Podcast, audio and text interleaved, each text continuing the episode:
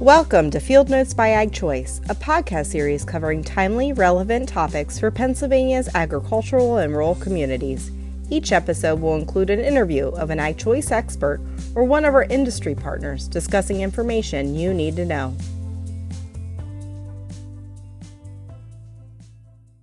My name is Rachel Sadison, and with me today is Kenny Meerhuth, Accounting Officer with Ag Choice Farm Credit. In this episode, Kenny will help us understand why tax planning is a bit unique for farmers this year, and he'll offer guidance on how to avoid any surprise tax bills. Kenny, thanks for joining me today. Hi, Rachel. It's a real pleasure. Um, I think that a bit unique is a little bit of an understatement, but we'll get into it here. Great. So let's uh, go ahead and get started you know, tax planning is important for farmers every year, but it's especially important this year.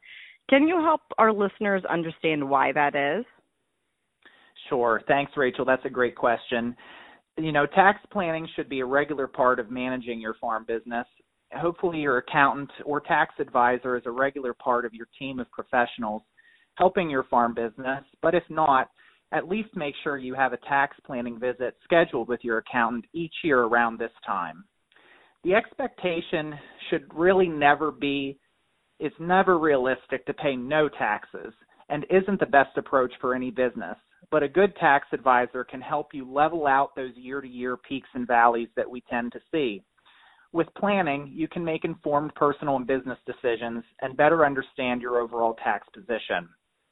As we talked about, 2020 has been a very unique year in a lot of ways, and for farmers, access to COVID relief programs, including the famed Payroll Protection Program, PPP, the Economic Injury Disaster Loan, and the Coronavirus Food Assistance Programs, better known as CFAP 1 and now coming CFAP 2, may have some tax implications.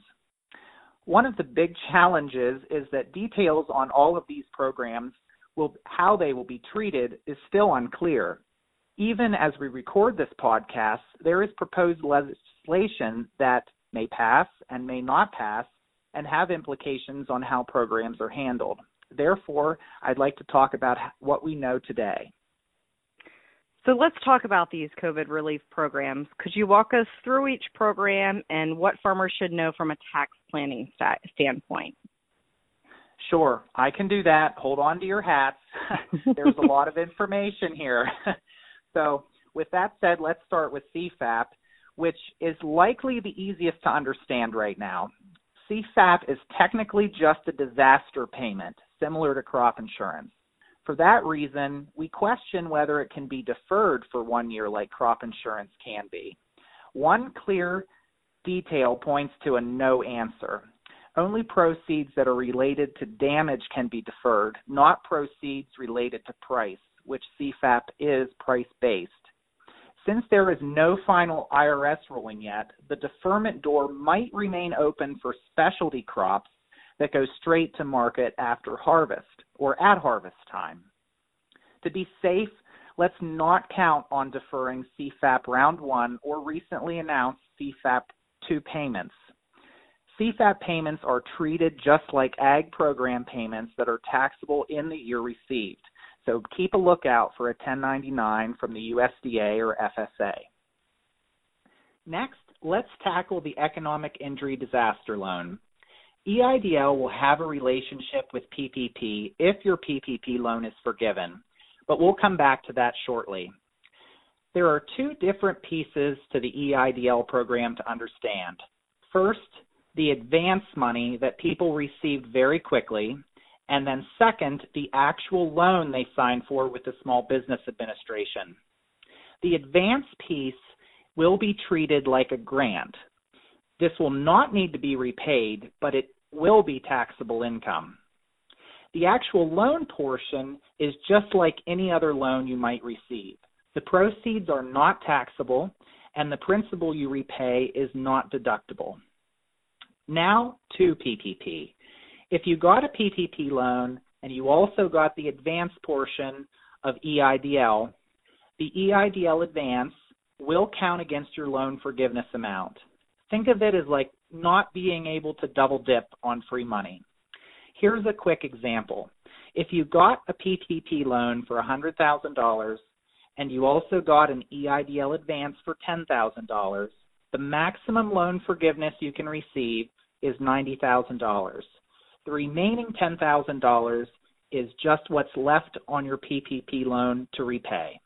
Congress passed the CARES Act earlier this year with clear intent that PPP loan forgiveness would be excluded from gross income for the recipient.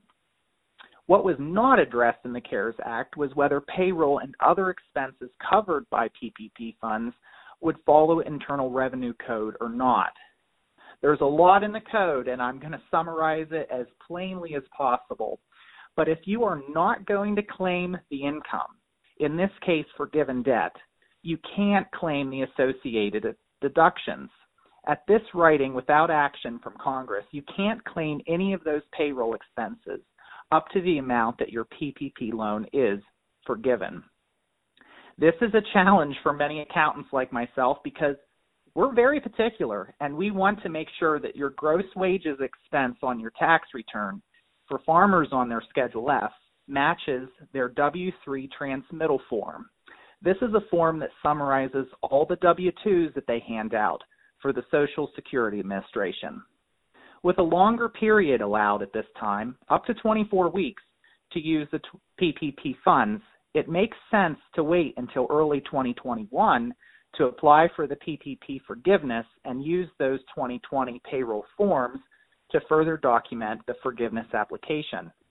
The big question is whether can we use this inconsistency between the code and the intent of the CARES Act to benefit us in tax savings by one maintaining or carrying, so to speak, the PPP loan into the next year, into 2021.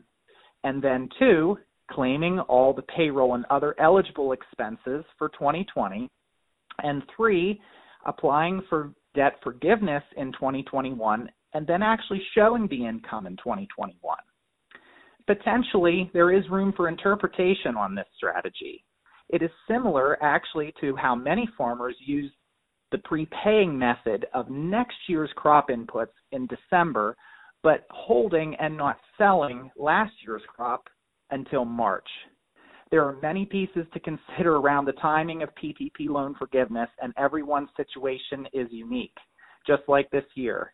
You should seek guidance from a tax professional on when to file your PPP loan forgiveness application and definitely stay tuned for any post election changes from Congress before the end of this year. Thanks, Kenny. That is a lot to take in, but certainly some important information to know. Is there anything else you'd like to share with farmers on this topic?